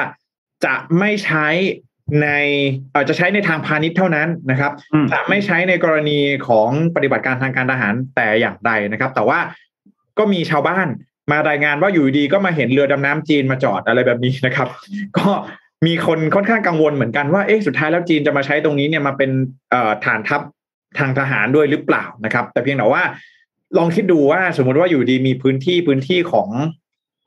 เอ่อประเทศของเราเนี่ยนะครับแต่ว่าอยู่ภายใต้การบริหารของบริษัทที่เป็นบริษัทต่างชาติเก้าสิบเก้าปีอ่ะน้องนนท์ พี เอ็ม เออแล้วแบบสุดท้ายเนี่ยเราก็ไปยกเลิกสัญญาก็ไม่ได้เพราะว่าเรามีเรื่องของพันธะหนี้ที่ติดติดค้างกันเอาไว้แล้วก็อย่างที่เราทราบกันดีอันนี้เราพูดกันตามแฟกต์นะก็คือว่าจีนเนี่ยเวลาเขาไปลงทุนเนี่ยนะฮะจะสร้างอะไรก็ตามแต่เนี่ย เขาไม่ได้จ้างแรงงานของประเทศนั้นนะเขาไปขนขนแรงงานขนวัตถุดิบมาจากประเทศของเขาแล้วก็เอามาก่อสร้างเอามาลงทุนอะไรต่างๆนานาเหล่านี้นะครับมันก็เลยเป็นเป็นเหตุผลที่ว่าเวลาจีนเข้ามาลงทุนเนี่ยเม็ดเงินที่จะเข้ามาจริงๆเข้ามาในประเทศจริงๆเนี่ยมันอาจจะไม่ได้เต็มเม็ดเต็มหน่วยอย่างที่ได้มีการคาดการเอาไว้นั่นเองนะครับก็นี่มาฝากกันนะครับสำหรับอีกหนึ่งโครงการที่ศรีลังกานะครับก็ต้องจับตาดูว่าจะเป็นอย่างไรนะครับเพราะว่าพอรัฐบาลศรีลังกาเองเป็นหนี้เยอะๆเนี่ยทำให้ศรีลังกาเองก็ไม่มีเครดิตที่จะไปกู้กับประเทศอื่นอ่ะจะไปกู้กับ ไอ เอ็ม เอฟ ไปกู้กับสหรัฐกู้กับประเทศอื่นก็ไม่มีเครดิตเพราะว่าตัวเองเป็นหนี้กับจีนเยอะแล้วพอถ้าเกิดว่าเป็นหนี้มากๆไม่มีทางไปจะต้องทำยังไงก็ต้องไปเจรจากับจีนใช่ไหมซึ่งไปปรับโครงสร้างหนี้กับจีนไปกู้เงินจากจีนเพิ่มซึ่งก็อาจจะตามมาซึ่งด้วยเงื่อนไขอะไรต่างๆตามมาได้ในอนาคตนั่นเองนะครับก็ยังไม่รู้ว่าจะออกท่าไหนนะครับสำหรับสถานการณ์หนี้สาธารณะที่ศรีลังกานะครับผมแม่ก็ก็ลุ้นค่ะว่าถ้าสมมติว่าจีนเนี่ยเขาถ่ายทอดเทคโนโลยีให้ถ้าอย่างนั้นเนี่ยศรีลังกาก็จะเติบโตในแบบที่ยั่งยืนในที่สุดแต่ว่าถ้ามันไม่ใช่แบบนั้นถ้าไป exploit ทรัพยากรธรรมชาติของเขาอย่างเดียวอันนี้ก็น่าเป็นห่วงค่ะครับพอพออันนี้เราเห็นเป็นภาพของที่จุดเดียวเนาะแต่ว่าพอมองภาพที่พี่แจ็คเคยเอามาเล่าให้ฟังว่าเรื่องของการอาจจะไม่ใช่แบบแต่ก่อนแล้วที่เป็นการล่าอาณานิคมเนาะแต่เป็นการให้เอาให้ผลประโยชน์อะไรบางอย่างไปเพื่อขอผลประโยชน์อะไรบางอย่างกลับมาเนาะแล้วพอมองเป็นภาพใหญ่ในเรื่องของเชิงการคานอำนาจกันของประเทศมหาอำนาจแต่ละประเทศเนี่ยมันก็น่าสนใจว่าหลังจากเนี้ยพอเกิดโปรเจกต์เมกะโปรเจกต์พวกนี้เกิดขึ้นจริงๆแล้วเนี่ยภาพปลายทางของมันอะแต่ละประเทศมองว่ายังไงบ้างครับนะครับเนี่ยก็ไม่รู้ว่าไอตอนเซ็นสัญญาเนี่ยทำกันยังไงถึงได้ถึงเซ็นกันออกมาได้นะฮะแต่ว่าก็ต้องดูว่าจริงๆแล้วเนี่ยอย่างที่เราถามกันว่าแล้วแล้วประชาชนชาวศรีลังกาเองจะได้ benefit อะไรจากจากการลงทุนในครั้งนี้มากน้อยแค่ไหนละกันนะฮะเป็นว่าเชื่อว่าก็น่าจะต้องมีการรีวิวมีการปรับกันแน่นอนแหละต่อไปแน่นอนแน่นอนเลยนะมันมีข่าวอีกเรื่องนึงครับที่สหรัฐอเมริกาครับเดี๋ยวนนพาไปยาวๆเลยที่สหรัฐมีสองเรื่องเลยนะครับก็คือเรื่องของเอ่อมีเรื่องแรกก็คือเรื่องของ เฟด ที่ประชุมกันวันนี้พรุ่งนี้นะครับวันที่ยี่สิบห้า ยี่สิบหกนะครับกับอีกเรื่องนึงก็คือเรื่องของโจไบเดนเอาเอาเรื่องแรกก่อนละกันก็คือเรื่องของทางด้าน เฟด ก่อนนะครับเรื่องทางด้าน เฟด เนี่ยมันเชื่อมกับเรื่องของตลาดคริปโตเคอเรนซีด้วยเหมือนกันเพราะว่าอย่างที่เรารายงานครับขอภาพคริปโตเคอเรนซีขึ้นมาอีกทีได้ไหมครับที่เรารายงานกันตอนต้นช่วงต้นรายการตอนนี้เนี่ยตลาดคริปโตเคอเรนซีเนี่ยดูท่าทางแล้วเนี่ยหนักหน่วงมากนะเราเห็นหลายตัวที่มันดรอปลงมาเยอะมาก Bitcoin เองก็ร่วงลงมาเยอะมากเหรียญตัวอื่นๆ Solana Cardano Ethereum อะไรต่างๆเนี่ยติดลบกันเยอะมากนะครับในช่วงยี่สิบสี่ชั่วโมงที่ผ่านมานะครับทีนี้ทางด้านของสำนักข่าวรอยเตอร์เนี่ยเขาก็มีการรายงานว่าไอ้ตัวเลข Bitcoin ที่มันลงไปต่ำสุดที่ประมาณ สามหมื่นสามพัน เนี่ยมันเป็นตัวเลขที่ทำจุดต่ำสุดที่สุดในรอบหกเดือนนะครับแล้วก็ต้องบอกว่าเป็นจุดเขาเรียกว่าจุดต่ำสุดใหม่อ่ะเป็นเป็น new lowest นะครับ new low อืมอืมทั้งนี้จริงๆต้องบอกว่ารัฐบาลสหรัฐเนี่ยเขาก็มีคำสั่งอันหนึ่งในช่วงวันอาทิตย์ที่ผ่านมานะครับเขาบอกว่าให้ทางด้านของนั่นแหละยูเครนเนี่ยอพยพออกมานะครับแล้วก็แสดงความกังวลตลาดหุ้นเองก็ปรับตัวตลาดน้ำมันก็ปรับตัวคริปโตเคอเรนซีเองก็ปรับตัวนะครับทุกอย่างมันสวนทางกันหมดนะครับทั้งฝั่งของค่าเงินด้วยเรื่องของราคาน้ำมันด้วยนะครับทีนี้สิ่งที่น่าสนใจที่จะเกิดขึ้นหลังจากนี้คือการประชุมของเฟดครับในวันอังคารก็คือวันนี้นั่นแหละวันที่ยี่สิบห้าเนี่ยนะครับเราทราบกันอยู่แล้วว่าเฟดเนี่ยเขาจะมีการค่อยๆถอนสภาพคล่องออกจากตลาด คิว อี ที่อัดกันมาเยอะแยะเนี่ยเขาจะถอนพวกนี้ออกไปนะครับซึ่งพอเริ่มการถอนออกไปเนี่ยมันก็แน่นอนว่ามันก็ต้องมีการปรับในเรื่องของเป้าหมายเรื่องของอัตราเงินเฟ้อต่างๆตัวเลขตัวเลขพวกนี้มันก็จะปรับเพิ่มนะครับซึ่งการประชุมสองวันนี้มันต้องติดตามมากๆว่าเฟดเนี่ยจะมีการส่งสัญญาณอะไรออกมาบ้างเช่นเรื่องแรกเรื่องที่ทุกคนจับตามองเลยคือการปรับอัตราดอกเบี้ยจะมาหรือยังเดือนมกราคมนี้จะมาหรือยังที่เขาคาดการณ์กันเนี่ยคือน่าจะยังไม่มาคือเฟดยังคงไม่ขึ้นอัตราดอกเบี้ยตอนนี้แต่เดือนมีนาคมเนี่ยน่าจะขึ้นแน่นะครับสำหรับเดือนมีนาคมนะสำหรับการขึ้นอัตราดอกเบี้ยนะครับแน่นอนว่ามันมีการกดดันเกิดขึ้นจากหลายอย่างไม่ว่าจะเป็นเรื่องของเงินเฟ้อเรื่องของตลาดแรงงานของสหของที่สหรัฐเองนะครับน่าจะเริ่มต้นการปรับขึ้นดอกเบี้ยในเดือนมีนาคมเพราะว่าเขาก็ส่งสัญญาณอยู่แล้วว่าปีนี้เขาขึ้นสามรอบขึ้นแน่นอนนะครับนอกจากนี้ครับการประชุมนโยบายการเงินในครั้งนี้เนี่ยที่มีการ เขาเขาออกดอทพลอตออกมาแล้วนะเฟดดอทพลอตเนี่ยก็คือการประมาณการว่าจะปรับอัตราดอกเบี้ยนโยบายในช่วงไหนบ้างนะครับซึ่งอัตราเงินเฟ้อของเขาเองเนี่ยก็ยังคงพุ่งสูงอย่างต่อเนื่องนะครับที่เราเพิ่งดูสถิติกันมาว่าเขาพุ่งกันไปที่ ห้าจุดห้าเปอร์เซ็นต์ สูงที่สุดในรอบสามสิบกว่าปีนะครับแล้วก็เรื่องของแรงงานการขาดแคลนแรงงานในสหรัฐเนี่ยมันก็ส่งผลกระทบต่อห่วงโซ่ต่างๆมีแนวโน้มซึ่งดูแล้วยังไม่น่าจะคลี่คลายเร็วๆนี้แน่นอนนะครับทางจีนเองเนี่ยก็มีนโยบายเรื่องของผู้ติดเชื้อโควิดที่สูงยิ่งขึ้นอีกพอจีนเกิดปัญหามันก็อย่างที่พี่แจ็คเคยเล่าให้ฟังว่ามันก็ส่งผลกระทบต่อห่วงโซ่อุปทานทั้งโลกไปเลยนะครับราคาน้ำมันเองก็ปรับตัวขึ้นไปอีกนะครับแล้วนอกจากนี้เรื่องของความเสี่ยงปัญหาด้านภูมิรัฐศาสตร์ที่เกิดขึ้นความตึงเครียดที่เกิดขึ้นเงินเฟ้อที่เกิดขึ้นมันก็ยิ่งน่ากลัวเข้าไปอีกนะครับแต่ทีนี้อัตราการว่างงานถ้าเราไปดูจริงๆแล้วเนี่ยต้องบอกว่าอัตราการว่างงานเนี่ยค่อนข้างดีตลาดแรงงานฟื้นตัวลงแม้ว่าจะขาดแคลนแรงงานก็ตามแต่ว่างานเอ่อความว่างงานเนี่ยมันลดลงนะครับจากเดือนธันวาคมในปีที่แล้วปีสองพันห้าร้อยหกสิบสี่เนี่ยจาก สี่จุดศูนย์เปอร์เซ็นต์ ลดลงมาอยู่ที่ สามจุดเก้าเปอร์เซ็นต์ นั่นหมายความว่าแรงงานเริ่มมีการว่างงานน้อยลงอย่างเห็นได้ชัดนะครับเข้าสู่เข้าสู่เขาเรียกว่าเป็น full employment คือเป็นเขาเรียกว่าตลาดแรงงานที่แบบแบบเต็มศักยภาพนะครับแล้วก็ต้องบอกว่าถ้าเทียบกับในก่อนหน้านี้ที่มีโควิดแรงๆที่อัตราว่างงานเขาสูงๆเนี่ยมันก็ก็ฟื้นตัวกันมาค่อนข้างดีประสิทธิภาพฟื้นตัวมาดีมากๆเมื่อเทียบกันนะครับแต่ทีนี้การประชุมในครั้งนี้นักลงทุนนักเศรษฐศาสตร์คาดการณ์กันว่าจะเห็นอะไรบ้างอย่างที่หนึ่งครับเฟดน่าจะยังไม่ส่งสัญญาณอะไรมาน่าจะยังไม่มีการเพิ่มอัตราดอกเบี้ยถ้าไม่ใช่ในเดือนมีนาคมก่อนหน้านี้ไม่น่าจะมีแน่นอนนอกเหนือจากในเดือนมีนาคมน่าจะยังไม่มีนะครับแล้วก็ส่งสัญญาณออกไปแล้วก่อนหน้านี้ว่าน่าจะไม่มีแน่ๆเพราะฉะนั้นครั้งนี้ในการประชุมก็คงไม่มีอะไรเซอร์ไพรส์ถ้าไม่มีตัวเลขอะไรบางอย่างที่คนทั่วไปไม่เห็นแต่ธนาคารกลางเห็นแล้วมันต้องปรับจริงๆเนี่ยก็คงไม่มีเซอร์ไพรส์แนวโน้มของเรื่องเงินเฟ้อเนี่ยโอเคมันไม่ค่อยแน่นอนอยู่แล้วในช่วงตอนนี้นะครับจากปัญหาอะไรต่างๆห่วงโซ่อุปทานโควิดต่างๆภูมิรัฐศาสตร์ต่างๆแต่ว่าหลายอย่างเหล่านี้เป็นตัวเลขที่เฟดเนี่ยเขาก็คำนวณเอาไว้แล้วนะครับเพราะฉะนั้นในการประชุมครั้งนี้น่าจะมีสองเรื่องหลักก็คือถอนสภาพคล่องออกและก็คงอัตราดอกเบี้ยไว้อยู่แล้วไปเพิ่มอีกทีนึงในเดือนมีนาคมนะครับอย่างไรก็ตามก็ต้องจับตามองเนาะเป็นการประชุมที่ที่ทั่วทั้งโลกจับตามองทุกคนจะรอเกาะเกาะข่าวอยู่บริเวณหน้าสำนักข่าวหน้าอะไรต่างๆเว็บไซต์ต่างๆเนี่ยเกาะอยู่ตรงนั้นใกล้ชิดเลยว่าเฟดเอาไงแล้วตลาดก็จะขยับนะครับจ้องเลยตอนนี้น่าจะรอกันเลยนะผมว่าเออครับช่วงนี้เศรษฐกิจยากลำบากจริงๆนะคือคือต้องเรามองเห็นแบบนี้เนี่ย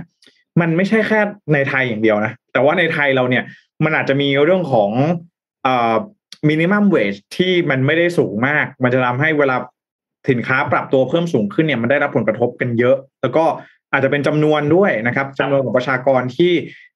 รายได้เนี่ยอาจจะแบบรายได้ต่ำอะไรแบบนี้นะฮะจึงทำให้เวลาของแพงแบบนี้เนี่ยมันได้รับผลกระทบกันเป็นวงกว้างแต่เชื่อว่าหลายๆประเทศเนี่ยก็น่าจะมีสถานการณ์คล้ายๆกันนะครับคือเรื่องของเงินเฟ้อในช่วงนี้เนี่ยที่มันเป็นผลพวงมาจากการฟื้นตัวทางเศรษฐกิจจากโควิด สิบเก้า นั่นเองนะครับผมอีกเรื่องนึงครับก็คือเรื่องของทางด้านโจไบเดนอืมอ่าตอนนี้เราครบรอบประมาณปีกว่าๆแล้วสำหรับที่โจไบเดนอยู่ในตำแหน่งประธานาธิบดีนะครับทีนี้มันมีอะไรเกิดขึ้นบ้างมันเป็นยังไงบ้างนะครับอย่างที่เราเห็นครับว่าในช่วงหนึ่งร้อยวันแรกเนี่ยก็มีการทำทำพิธีสาบานตนเนาะแล้วก็คะแนนความนิยมตอนนั้นเนี่ยต้องบอกว่าประมาณ หกสิบเปอร์เซ็นต์ ซึ่งสูงมากเลยคะแนนความนิยมที่สูงมากนะครับนั่นหมายความว่าในช่วงหนึ่งร้อยวันแรกเนี่ยการปฏิบัติงานในฐานะประธานาธิบดีของเขาสมัยแรกเนี่ยค่อนข้างดีเลยทีนี้พอผ่านเวลาผ่านไปผ่านไปเรื่อยๆเนี่ยเป็นเรื่องปกติในมุมนึงนะเป็นเรื่องปกติแต่ในอีกมุมนึงต้องจับตามองเหมือนกันเพราะว่า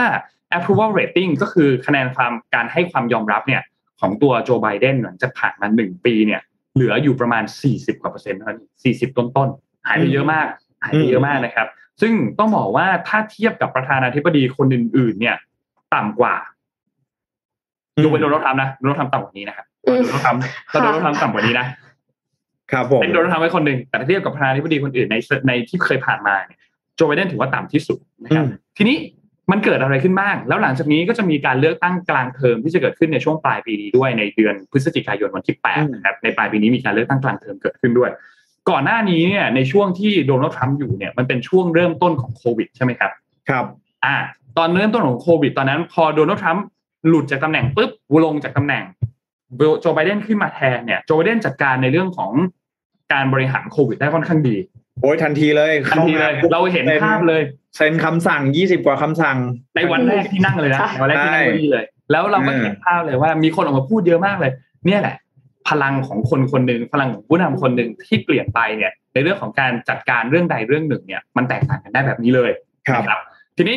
มีการล็อกดาวน์เกิดขึ้นบังคับเรื่องของการใส่หน้ากากอนามัยกระจายวัคซีนแผนกระจายวัคซีนต่างๆจำนวนผู้ติดเชื้อเองก็ลดลงในช่วงเวลาตอนนั้นเนี่ยเขาได้คะแนนความนิยมถ้าพูดถึงแค่เรื่องของการจัดการการระบาดของโควิดสูงถึง เจ็ดสิบเปอร์เซ็นต์ เลยนะครับแค่ตอนนั้นนะในช่วงเวลาตอนนั้นนะสูงมากแต่ทีนี้พอผ่านไปผ่านไปล่าสุดก็คือโอไมครอนคนติดเชื้อก็เยอะขึ้นแล้วที่สำคัญคือมันระบาดรุนแรงขึ้นกว่าแต่ก่อนด้วยก็ทำให้สหรัฐเองเนี่ยก็ต้องบอกว่าจะเรียกว่าล้มเหลวก็พูดได้ประมาณหนึ่งเหมือนกันว่าจัดการในเรื่องนี้ไม่ได้นะครับก็ทำให้โจไบเดนจากเดิมที่เคยบริหารเรื่องของโควิดมาดีมากๆคะแนนความนิยมก็ลดลงไปนะครับนอกจากนี้ครับในช่วงยุคของโดนัลด์ทรัมป์เนี่ยมีปัญหาอันหนึ่งคือพอโควิดเข้ามาปุ๊บเศรษฐกิจเจอปัญหาอัตราการว่างงานพุ่งสูงนะครับเรื่องของแรงงานเรื่องของอะไรต่างๆเกิดปัญหานะครับคนว่างงานไม่มีรายได้ไม่มีเงินนะครับ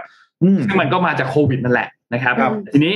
โจไบเดนเองพอเข้ามาก็ต้องแก้ปัญหานี้ถูกไหมครับเขาอัดอัดฉีด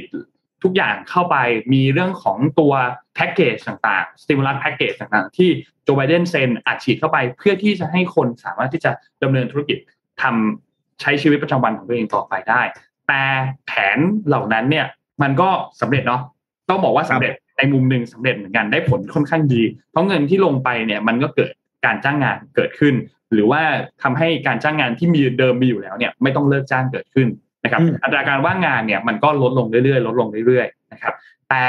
สิ่งที่ตามมาอย่างที่บอกครับที่เราพูดคุยกันเมื่อกี้เลยก็คือเงินเฟ้อยิ่งเราอัดเงินเข้าไปในระบบเยอะเท่าไหร่เงินเฟ้อก็ยิ่งตามมานะครับรวมถึงเรื่องของซัพพลายเชนต่างๆที่มันตามมาเหล่านี้เนี่ยมันก็ยิ่งหนักเข้าไปอีกนะครับก็ทำให้สุดท้ายแล้วเนี่ยเกิดภาวะอันหนึ่งก็คือของแพงราคาทุกอย่างแพงไปหมดเพราะราคาทุกอย่างแพงไปหมดเขาจะโทษใครนะครับเขาก็โทษไปหาต้นต่อที่ไม่ใช่โควิดก็คือนโยบายนะครับทีนี้เรื่องของสถานการณ์อื่นๆเองเนี่ยก็คือเรื่องของกฎหมายในสภาเนี่ยอย่างที่บอกครับว่าสภาเนี่ยมันจะมีการคานอำนาจกันระหว่างของทั้งวุฒิสภาเองแล้วก็สสเองนะครับก็คือสภาผู้แทนราษฎรเนี่ยนะครับตอนนี้เนี่ยหลังจากที่พรรคเดโมแครตเนี่ยเขาชนะการเลือกตั้งใช่ไหมครับที่มีการเลือกตั้งเกิดขึ้นที่จอร์เจียเนี่ยครับพรรคเขาก็ครองเสียงข้างมากได้ทั้งในวุฒิสภาและในสภาผู้แทนราษฎรพูดง่ายๆคือสสสวครองเสียงข้างมากหมดเพราะฉะนั้นจะผ่านกฎหมายอะไรเนี่ยก็ง่ายไปไม่ยากง่ายไปหมดเลยเพราะครองเสียงข้างมากในสภาเรื่องของสิทธิการได้เงินเดือนระหว่างที่เจ็บป่วยที่เป็น paid medical leave นะครับเรื่องของ free childcare เรื่องของเอ่อการเรียนในมหาวิทยาลัยโดยที่ไม่ต้องเสียค่าใช้จ่ายโดยมีเงินจากรัฐบาลสนับสนุนเนี่ยก็ได้หมดแต่ทีนี้ปรากฏว่ามันมีร่างกฎหมายที่เคยหาเสียงไว้คือมีสวสองคนก็คือโจแมนชินกับคุณคริสเตนซินิมาเนี่ยนะครับเขาประกาศโหวตอันนึงคือร่างกฎหมายเนี่ยเขาไม่โหวตให้ตัว Build Back Better เขากังวลว่ารัฐบาลจะใช้เงินเยอะเกินไปกับโครงการนี้มันก็จะส่งผลทำให้เกิดหนี้สาธารณะส่งผลทำให้เกิดเงินเฟ้อตามมานะครับซึ่งสุดท้ายแล้วโจไบเดนเองก็พยายามให้เขามาสนับสนุนเนี่ยสองคนนี้เป็นสวที่เป็นฝั่งอิสระให้สนับสนุนแต่ก็ไม่สำเร็จนะครับซึ่งพอไม่สำเร็จมันเกิดอะไรขึ้นหลังจากนี้ในเดือน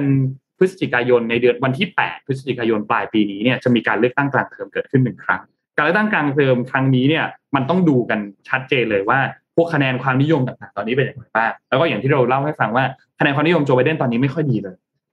ตัวล่าสุดที่เขาทำในวันที่สิบเก้าถึงยี่สิบมกราคมอยู่ที่ประมาณ สี่สิบสามเปอร์เซ็นต์ เท่านั้นเองนะครับพอเลือกตั้งที่จะเกิดขึ้นในวันที่แปดพฤศจิกายนถ้าหากว่ามันเกิดการพลิกล็อกเกิดขึ้นก็คือพรรครีพับลิกันคุมเสียงข้างมากในสสและในสวการผ่านร่างกฎหมายจากเดิมที่เมื่อกี้ง่ายมากๆมันก็จะยิ่งยากขึ้นการที่จะไปล็อบบี้ฝั่งของรีพับลิกันเนี่ยมันก็ไม่ง่ายอยู่แล้วเพราะตัวเองเป็นฝั่งของพรรคเอ่อเดโมแครตถูกมั้ยครับเพราะฉะนั้นหลังจากนี้เลยเนี่ยก็เลยต้องจับตามองอย่างใกล้ชิดมากว่าคะแนนความนิยมของโจไบเดนหลังจากนี้จนกว่าจะถึงการเลือกตั้งกลางเทอมจะดีขึ้นมั้ย หรือถ้าแย่ลงไปอีกก็อาจจะมีการพลิกโผเกิดขึ้นมันไม่มีการเปลี่ยนตัวประธานาธิบดีอยู่แล้วแหละเขาก็จะอยู่ครบกันไปกลางเทอมตั้งแต่กลางเทอมจนถึงปลายเทอมครบสี่ปีเนี่ยเขาก็จะอยู่กันไปแล้วแต่การโหวตกฎหมายต่างๆมันจะยากอืมพอโหวตกฎหมายไม่ผ่านมันก็จะยิ่งทำให้ภาพของเขาความเป็นผู้นำของประธานาธิบดีมันก็จะยิ่งยากเข้าไปอีกใครเคยดูหนังนะเคยดูหนังที่เกี่ยวข้องกับประธานาธิบดีจะรู้เลยว่าการโหวตผ่านอะไรต่างๆครั้งนึงเนี่ยมันสำคัญมากพอถ้าโหวตไม่ผ่านนั่นหมายความว่าคุณเริ่มไม่มีอำนาจแล้วแม้ว่าคุณจะเป็นประธานาธิบดีก็ตามนะครับอำนาจของการเปลี่ยนแปลงต่างๆครม.ต่างๆการเซ็นคำสั่งอะไรต่างๆประธานาธิบดีสูงมากแต่อำนาจในสภาอย่าลืมนะครับว่าประธานาธิบดีไม่ได้มีอำนาจในสภาเยอะขนาดนั้นคนที่มีอำนาจในสภาคือสสคือสวนะครับน่าจับตามองครับเลือกตั้ง midterms election นะฮะก็นี่แหละคือหลายหลายหลายหลายฝ่ายเนี่ยก็ถามว่าเอ๊ะในปีสองพันยี่สิบสองเนี่ยมันเป็นปี